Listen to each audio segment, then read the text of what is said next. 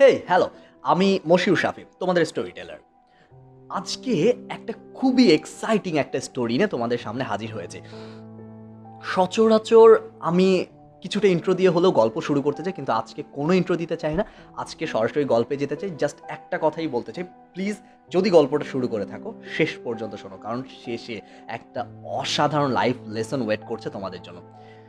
গল্পটা অনেক আগে জানা হলেও আমি হঠাৎ করে মনে পড়ার সাথে সাথে আমি শেয়ার করার জন্য বসে গেলাম সেটে, অ্যান্ড তোমাদের সামনে এই সেট আপ নিয়ে বসে পড়েছি। যাই হোক, হোয়াট এভার, একবার আমেরিকাতে সামার জব খোঁজার জন্য একটা কৃষ্ণাঙ্গ মেয়েকে হন্যে হয়ে এই কাজ থেকে ও কাজের প্রত্যেকটা ভ্যাকেন্সিতে নক করতে হচ্ছে। অ্যান্ড এই ঘটনাটা ঘটে আমেরিকাতে ম্যাসাচুসেটস নামে একটা স্থানে।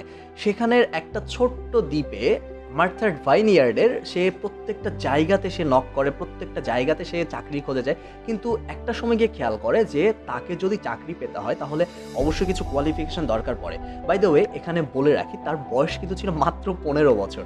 সো তার যেমন খুব বেশি কোয়ালিফিকেশান ছিল না, তেমনি তার কোনো এক্সপিরিয়েন্সও ছিল না, সুতরাং তার জন্য কাজ পাওয়াটা অনেক বেশি টাফ। অ্যান্ড সে সেই সময় একটা জিনিস রিয়েলাইজ করতে পারে যে আমি যদি কোনো একটা রেস্টুরেন্টে কোনো ওয়েটারের জব করি তাহলে কিন্তু আমার খুব বেশি কোয়ালিফিকেশান দরকার পড়ছে না। অ্যান্ড যেই মাত্র ভাবা সেই মাত্র কাজ শুরু করে দেয় সে। এবার রেস্টুরেন্টগুলোতে নক করা শুরু করে তার একটা জবের জন্য। অ্যান্ড সে ফিল করে যে সে এই জবটার কিছুটা কাছাকাছি, মানে অনেকটা ক্লোজ কল টাইপের ব্যাপার হচ্ছে। এবার এক রেস্তোরাঁ মালিক, তার নাম ছিল ন্যান্সি, ন্যান্সির কাছে সে যখন যায় এবং ন্যান্সি তার কথাতে ইমপ্রেসড হয়, সে কাজের প্রতি প্যাশনেট সেটা বোঝায় সে। অ্যান্ড ন্যান্সি ইন্টারভিউ করা শেষে জাস্ট 2 শর্তের বিনিময়ে তাকে এই জবটা দেয়। প্রথম শর্তটা হচ্ছে যে কোনোভাবেই কোনো দিন দেরিতে আসা যাবে না, দ্বিতীয় শর্ত হচ্ছে কাজে কোনো কমপ্লেইন থাকা যাবে না তার বিরুদ্ধে। অ্যান্ড 2 শর্তের বিনিময়ে সে জবটা শুরু করে। প্রথম শর্তটা সে খুব ভালোভাবে মেনটেন করে, সেটা হচ্ছে সে কখনো দেরিতে আসে না, অন টাইমে আসে এবং অন্যান্য কাজ যেমন অর্ডার নেওয়া, সার্ভ করা, বিল দেয়া, সব কিছুতেই সে বেশ ভালো পারদর্শিতা দেখাচ্ছিল। কিন্তু এত সব কিছু শেষেও তাকে কিছুটা হলেও গালমন্দ সহ্য করতে কিন্তু হচ্ছিল।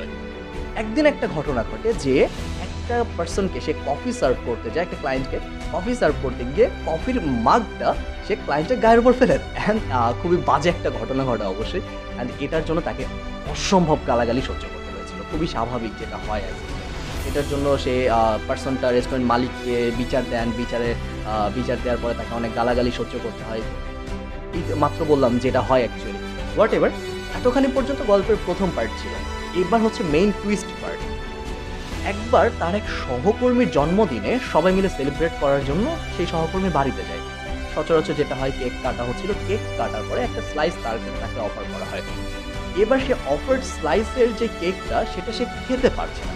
সেটা খেতে না পারার কারণে সবাই তাকে জিজ্ঞেস করছে কেন খেতে পারছো না কেন। একজন তো মজা করে বলেই ফেললো যে কেক খাওয়ার অভ্যাস নাই নাকি, আরেকজন বললো যে কেকটা কি কম দামি হয়ে গেছে। এবার একজন বলল, আরে কিসের কম দামি, আমরাই তো, আমরা গরিবের ঘরের ছেলে মেয়ে, আমাদের আবার কিসের কম দামি। অনেকগুলো কথা তাকে, তার উপর সন্দেহ করছে কেন কেক খাবে না, এমনিতেই তো তার আচার আচরণ একটু অন্য রকমের। এই ঘটনা থেকে সে কোনোভাবে বের হয়ে আসে, সে বলে যে আমার পেট ভরা বা এরকম কোনো একটা কিছু বলে সেই ঘটনাটা থেকে বের হয়ে আসে। একবার এক সহকর্মী দেখে যে রেস্তোরাঁ থেকে যখন সেই মেয়েটা কাজ থেকে বের হয়ে পাশের মোড়টাতে যায়, রাস্তার মোড়ে, সাথে সাথে 6জন দীর্ঘদেহী মানুষজন তাকে ঘিরে ধরে অ্যান্ড বিশাল একটা গাড়ি বহরে তুলে তাকে নিয়ে চলে যায়। এইবার লোকটার মনের মধ্যে কনফিউশন হলো। আমেরিকাতে এরকম ঘটনা হরহামেশাই দেখা যায় যে অনেক বড় বড় পার্সন কিংবা অনেক বড় লোকদের ছেলে মেয়েরা তারা কোনো একটা জব করছে, এক্সপেরিমেন্টাল জব, যে ক্লায়েন্ট লেভেলে কীভাবে সব কিছুকে মেনটেন করা হয় কিংবা একদম রুট লেভেলে কীভাবে মেনটেন করা হয় এটা দেখার জন্য। সো এবার সেই সহকর্মী মনের মধ্যে এরকম একটা ধারণা জন্মায়, তাহলে এরকমই কারো মেয়ে হতে পারে।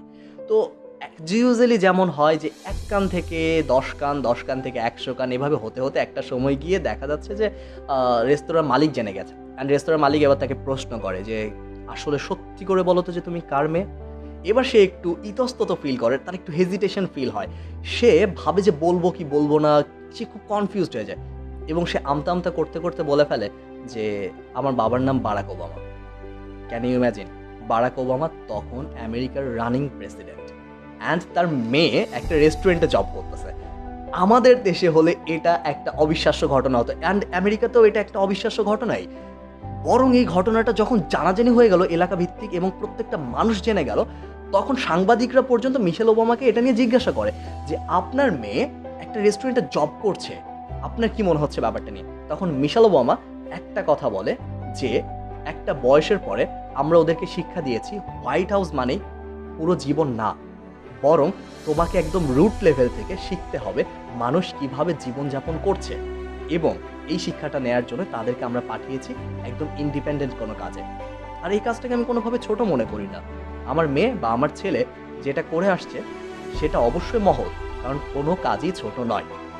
আর একটা কথা মনে রাখবেন, এত বড় বড় পার্সনরা যদি একদম রুট লেভেল থেকে কাজ করে তাদের জীবনকে এত সুন্দরভাবে সাজিয়ে তুলতে পারে, তাহলে আপনি আমি কেন কোনো কাজকে ছোট বলে মনে করি? আমরা কখনো ভাবতেও পারি না যে আমরা একটা রেস্টুরেন্টে জব করব। ইভেন আমার কোনো একটা ফ্রেন্ড যদি রেস্টুরেন্টে জব করে আমরা তাকে দেখে নাক শিটকাই। এটা কখনোই হওয়া উচিত না। প্রত্যেকটা কাজই মহৎ, প্রত্যেকটা কাজই বড়। আমরা এমনই শিখেছি, সে ছোটোবেলা ক্লাস 3-4 থেকে শুরু করে আজ পর্যন্ত। ছোটোবেলায় তো সমাজ বইয়ে শিখেছে, আর এখন বর্তমান সমাজে শিখছি। ব্যাপারটা কিন্তু একই, বইয়ে শেখা কিংবা শিখে শেখা। যাই হোক, আপনাদের সবার জন্য অসংখ্য শুভকামনা। এতক্ষণ ধরে যারা স্টোরিটা শুনলেন, আমি জানি না ভালো লেগেছে কিনা, তবে আমার কাছে এই স্টোরিটা অসম্ভব ইন্সপায়ারিং। যদি আপনার কাছে এই স্টোরিটি ভালো লেগে থাকে তাহলে অবশ্যই লাইক করবেন, কমেন্ট করবেন অ্যান্ড শেয়ার করবেন। আর আপনি যদি আমার ইউটিউব চ্যানেলে দেখে থাকেন তাহলে অবশ্যই ইউটিউব চ্যানেলে সাবস্ক্রাইব করবেন, ফেসবুক পেজে ফলো করবেন। ভালো থাকবেন, ভালো রাখবেন আমাদের পুরো সমাজটাকে। আল্লাহ হাফেজ।